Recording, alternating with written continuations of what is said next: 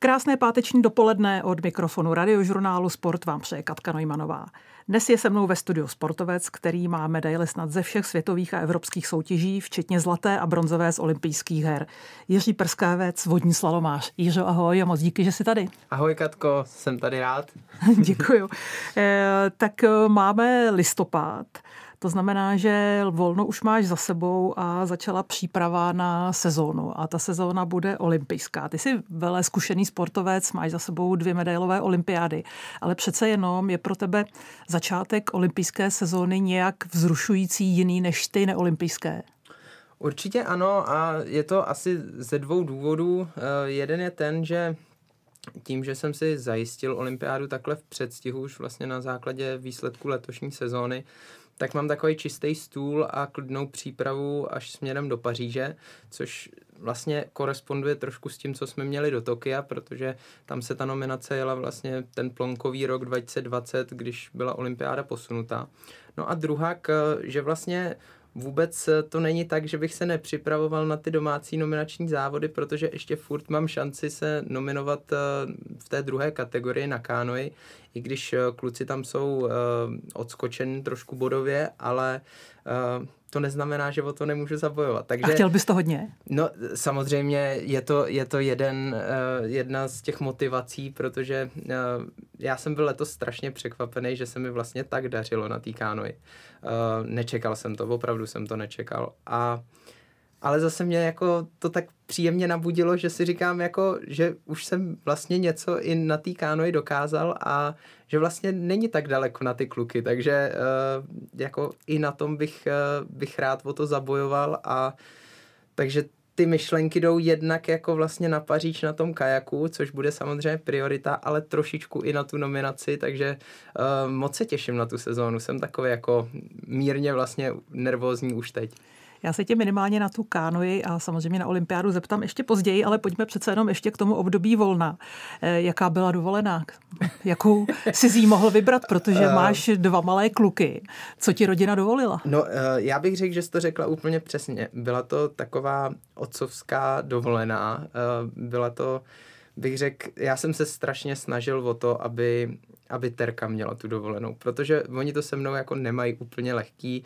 Uh, já jsem vlastně, já, já můžu závodit dobře, když oni jsou se mnou, jo. Takže oni se mnou opravdu celou tu sezónu více či méně jako vynechali asi dva závody za, za celý ten rok, eh, jinak, jinak vlastně všude byli se mnou. Máš to vypozorovaný, a, že když tam nejsou, tak nevyhraješ? No, je to, bejvá to horší, eh, hlavně nebejvám tak v pohodě.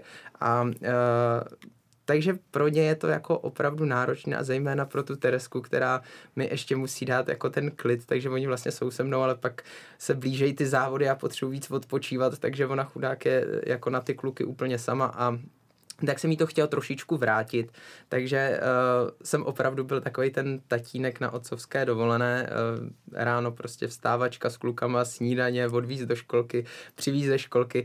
A uh, bylo to svým způsobem jako hrozně pěkný, ale do toho jsem měl ještě nějaký ty sponzorské povinnosti, takže toho volna tam úplně moc nebylo, ale moc jsem si to užil, jako vlastně za prvý si terky vážím ještě možná o to víc, že jsem si to všechno vyzkoušel jako v té plné palbě. A uh, za druhý eh, to bylo jako možná ne úplně ten fyzický odpočinek, ale ten psychický tam byl jako poměrně velký, protože ty kluci už se jako trošku na mě jako i těšili, bych řekl, až vlastně jim dám takovou tu plnou pozornost a užívali si to, že jsme prostě byli pak tři chlapy sami doma a tak. Jako. Takže je to tak, že ti skončila dovolená a ty jsi konečně mohl odpočinout.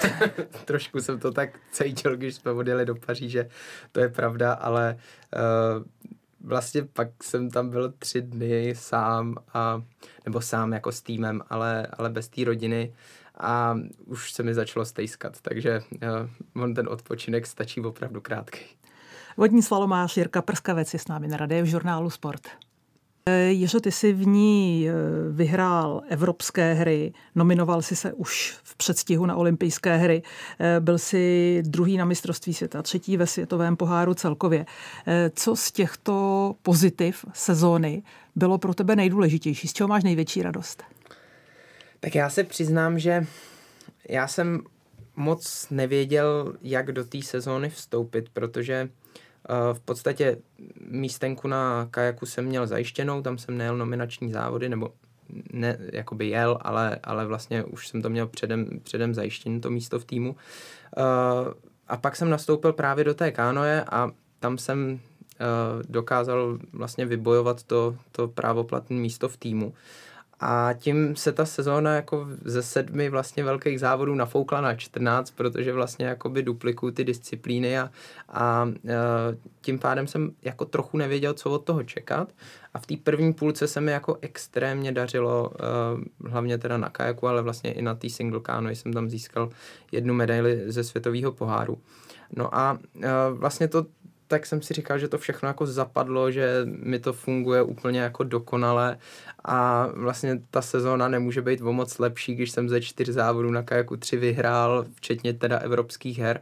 A tím, že my jsme měli vlastně nastavený takový jako hodně těžký klíč pro právě tu přednominaci na olympijské hry, tak to spočívalo v nějakých jako vybraných závodech skrz tu sezónu. Byly tam evropské hry, byly tam asi tři světové poháry a bylo tam mistrovství světa.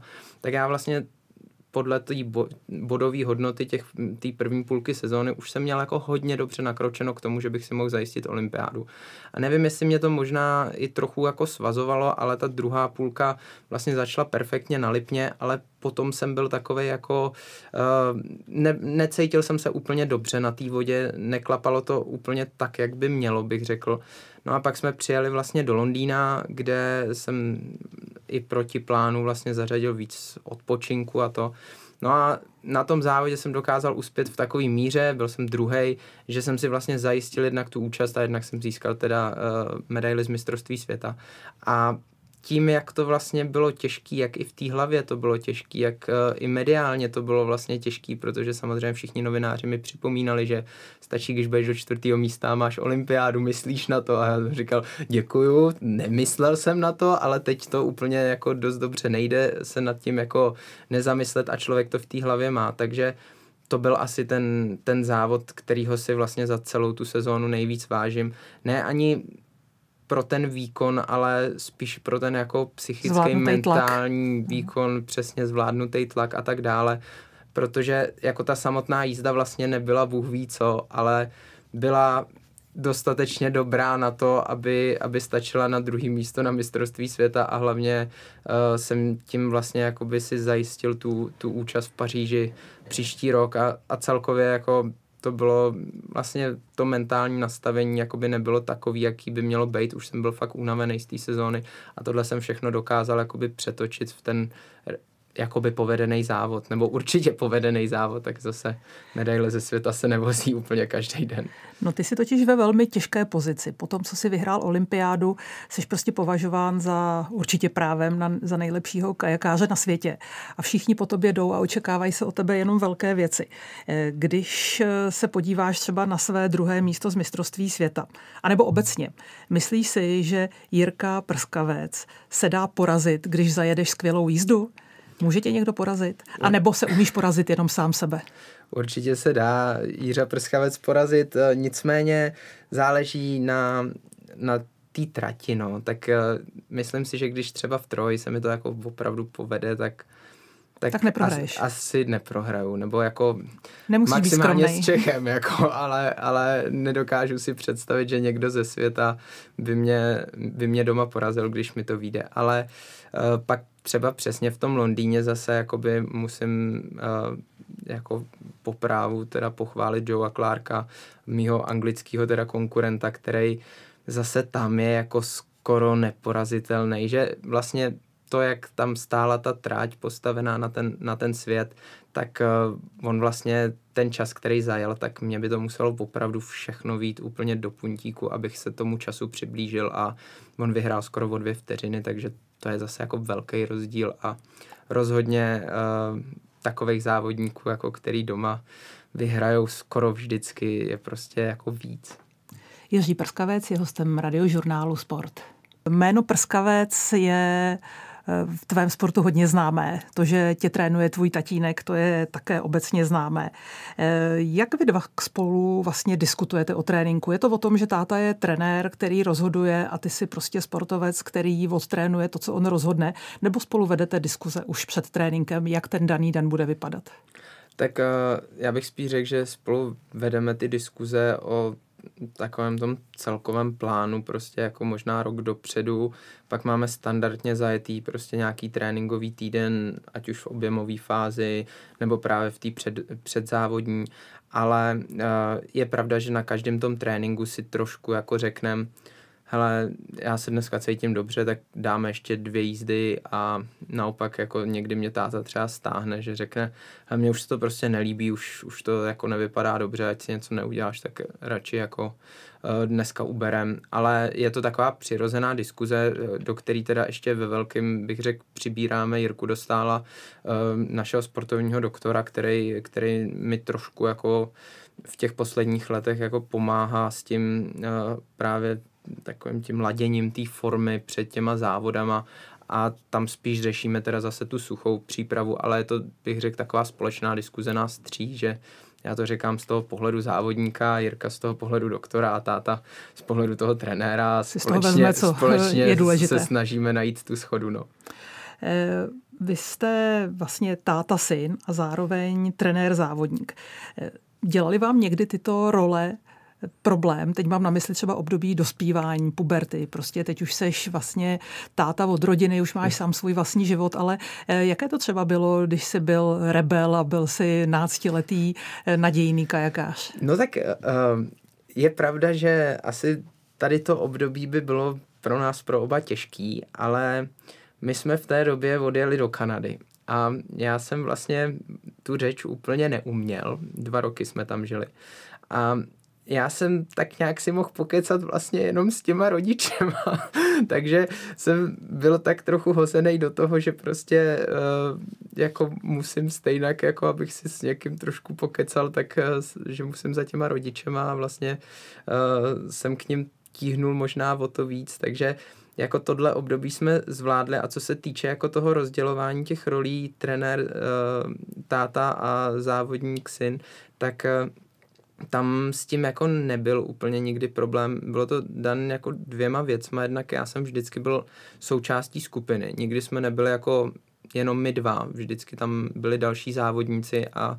Byl na tebe táta tvrdší než na ostatní, nebo nedělal rozdíly? Neřekl bych a táta hlavně není jako takový ten vznětlivý typ. On, uh, on mi to jakoby tak nějak jako dá najevo, že já vím, že ho to jako hodně štve, a uh, možná to bylo o to těžší jako pro mě, když jsem udělal nějaký přesně průser, že uh, jsme šli na pivo, když jsme neměli nebo tak, ale uh, vždycky jsem jakoby věděl, že je naštvaný, ale nějakým způsobem jsme si to jako vyříkali a nebylo to rozhodně tak, že by na mě někdy křičel nebo, nebo byl přesně vznětlivý, no to, to ne.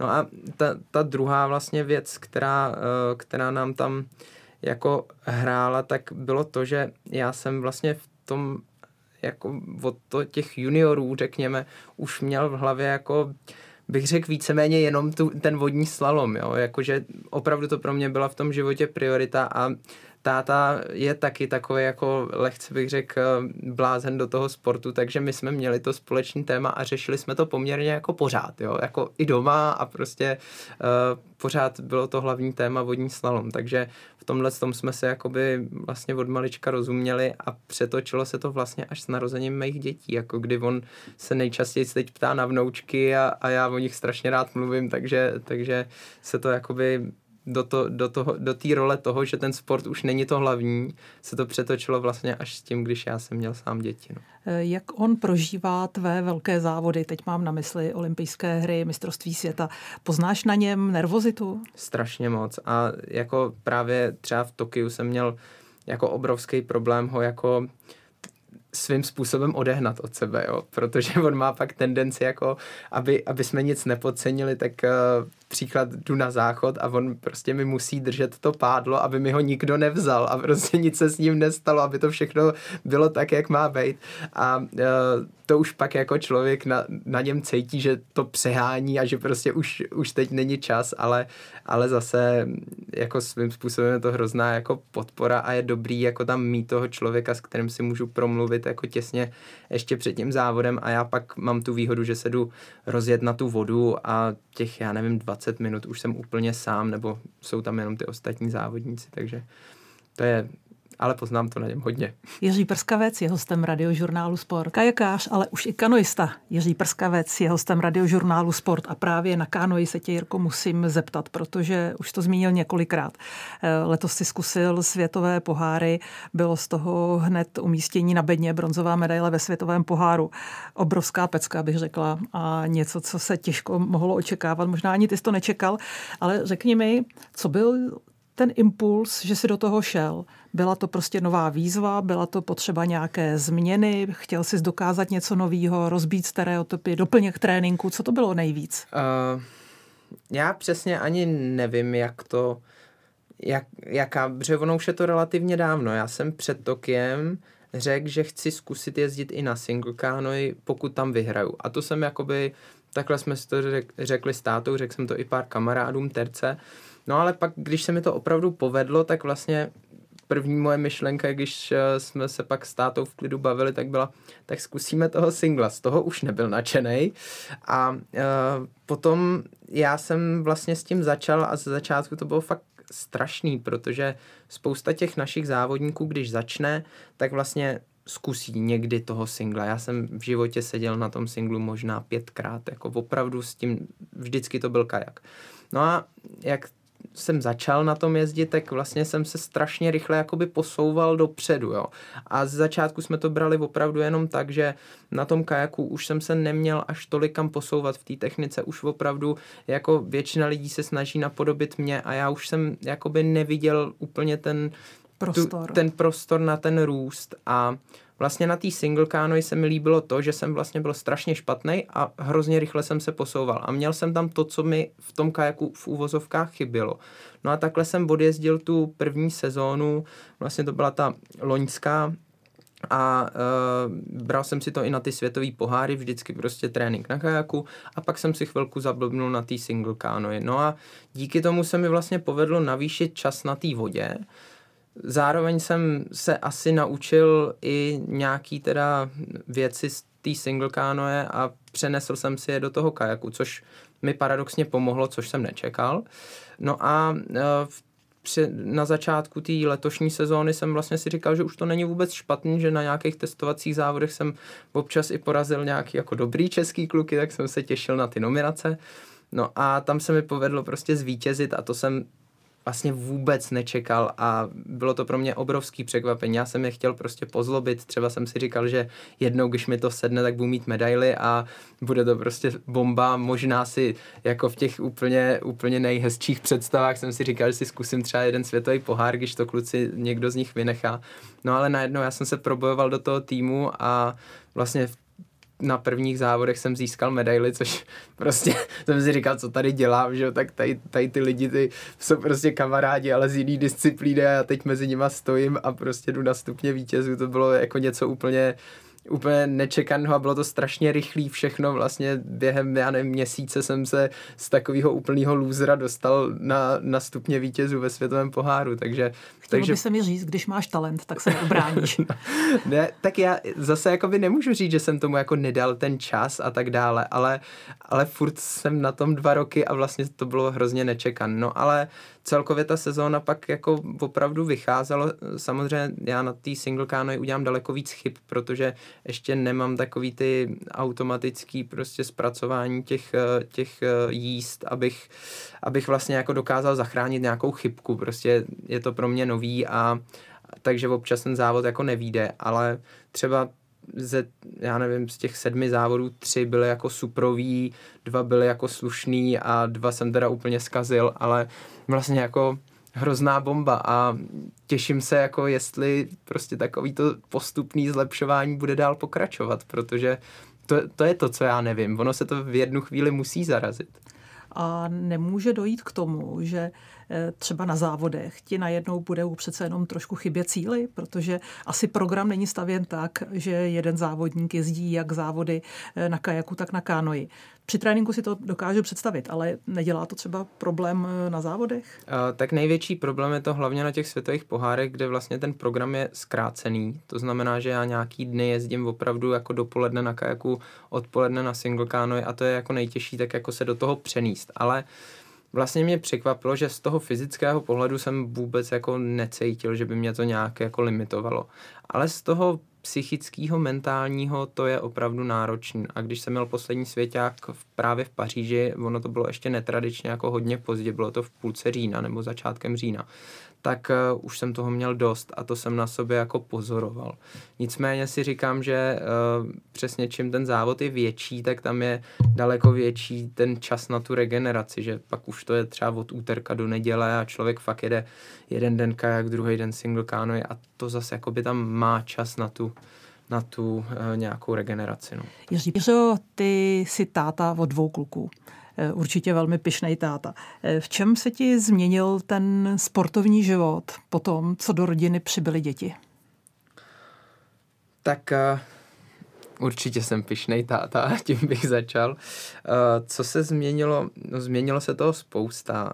Já si myslím, že už vlastně s narozením Jiříčka jsem, se mi ty priority v tom životě jako přeskládaly a najednou už nebyl ten sport jako to první, ale první bylo to, aby kluci byli prostě zdraví a, a aby to bylo všechno jako v pohodě, což eh, jako platí do dneška.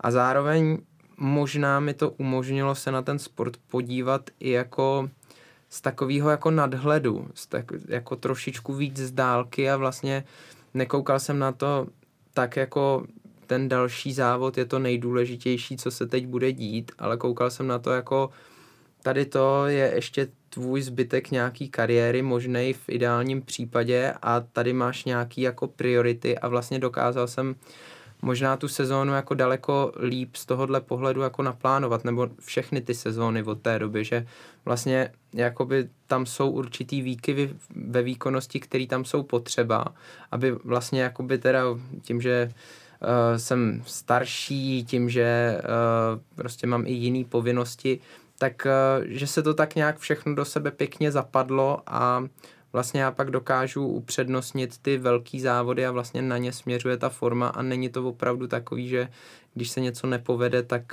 tak mě to třeba jako stejně bolí. No. To...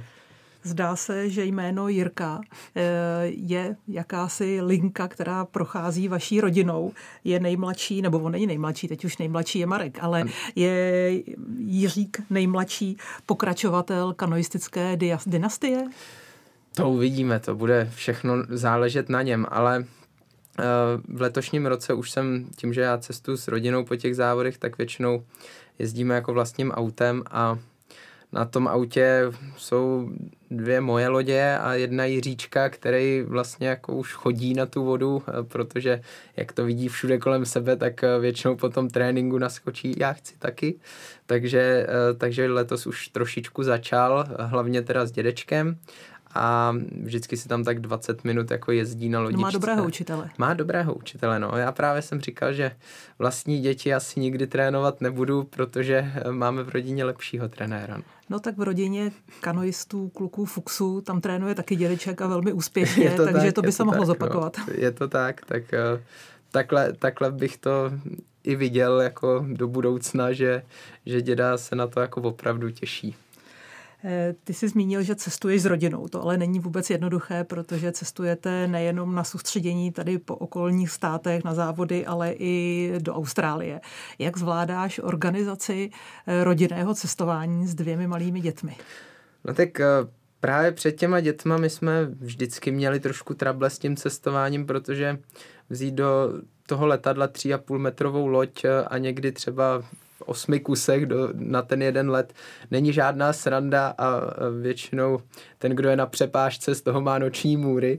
E, nicméně potom, co jsem začal cestovat i s dětma, tak e, jsem si říkal, že ty lodě vlastně jsou úplně v pohodě, že, že e, to není zdaleka tak náročný ten reunion je ještě docela dobrý, tam jsme vlastně jako byli tak nějak, eh, jenom jednou jsme byli s Jiříčkem, když měl půl roček, ale tak to zase byl takový jako, že ještě neměl úplně tu energii, aby tam rušil celý letadlo. Uh, ale jinak jsme dávali ten reunion a tam to bylo takový jako, že ještě to je jeden dlouhý let, přes noc, relativně to šlo, kluci většinou spali a byli, byli dobrý, letos jedeme do Austrálie a toho se bojím víc, to jsou prostě dva dlouhý lety a nějakých 20 hodin v letadle a myslím si, že to bude eh, pro nás všechny náročný, ale na druhou stranu, eh, jako já si to moc nedokážu představit, že bych měl odjet na dva měsíce a být někde sám bez rodiny, to přesně jako by už nejde pak, eh, pak skloubit a já mám to štěstí, že mám silný partnery, který mi vlastně jakoby umožňují to, abych, abych tu rodinu sebou prostě mohl brát. Vnímáš je na startu, nebo během závodu, před závodem, že jsou na břehu, že ti fandí, víš o nich, nebo potřebuješ být v té své bublině a mít klid a o rodině nevědět? Vím o nich, vím, že tam jsou, oni, eh, jako když mi nedají pusu před startem, tak samozřejmě jako by to nemůže být uh, úplně dokonale. Uh, a měl jsem, když ještě vlastně kluci byli úplně maličcí a ještě leželi v, ko- v kočárku a vlastně neběhali, protože dneska už Jiříček se mnou jako běží po, po tom břehu, tak uh, Terka většinou běhala s naším psíkem a ta, jak jako štěkala podél té trati, tak uh, to jsem opravdu jakoby podvědomě i Počkej, věděl... myslíš, že ten psík tě poznal, nebo že no, to tak ne, měl nacvičené? Ne, ne, on se vždycky rozštěká, když se rozeběhnem, tak to, to jako dělá automaticky, ale, uh, ale vlastně vždycky jsem o nich věděl a pak jsem jednou výjimečně jel jako sám na ty závody a jel jsem tam půlce té trati a najednou jsem si uvědomil, že jako neslyším tě, ten štěkot a že mi to jako hrozně vadí, že vlastně tam jako nejsou. A bylo to takový jako takový mžik okamžiku, ale vlastně bylo to v té závodní jízdě, což mě jako hodně překvapilo, takže ano, vnímám je a, a vím o nich a je to hrozně jako důležitý pro mě, aby tam byli. Jiří Prskavec je hostem radiožurnálu Sport. Eh, Jirko, nemůžu skončit jinak než znovu dotazem na blížící se olympijské hry v Paříži. Jenom krátce, jaké jsou tam tratě, nebo jaký je tam kanál, když jste ho měli možnost eh, otestovat a hlavně, jak ti sedí? Tak my nemáme ještě tu, tu úplně finální variantu, protože ta trať vlastně, nebo to betonové koryto zůstane samozřejmě stejné, takže to bude podobné, ale my, tam jsou mobilní překážky, podobně třeba jako v Pražské troji a vlastně někdy tři měsíce před olympiádou uh, přijde ještě Mezinárodní kanoistická federace a ta to mírně přestaví, aby právě nebyla tak velká domácí výhoda francouzů, kteří vlastně tam už tři roky trénují. Ale jinak uh, ta trať je opravdu poměrně dost podobná pražský troj, takže by nám měla sedět jako dobře. Nicméně já mám s Francií obecně jako takový jako nevyřízen účty lehce, protože uh, vlastně na všech uh, tratích po světě jsem relativně dokázal získat nějaký medaile, nějaký uh, úspěchy, ale ve Francii nikdy. Tam jsem ještě nikdy jakoby neměl medaily, přestože je to prostě taková kolípka vodního slalomu, je tam pravděpodobně největší, největší ta vodácká základna, těch tratí je tam spoustu a já jsem opravdu tam nikdy od juniorů prostě přes 23 až po seniory nepřivezl tu medaili, tak uh, věřím, že právě ta Paříž by mohla být zlomová a že že tam předvedu nějaký pěkný výkon a, a přivezu nějaký hezký výsledek. Ty ale nejsi jenom eh, sportovec, kanoista, ale jsi i student, nebo možná si už školu dokončil, nevím. Jsou nějaké konkrétní plány, jak třeba to, co studuješ, nebo něco jiného využít v životě po sportu, který jednou určitě přijde?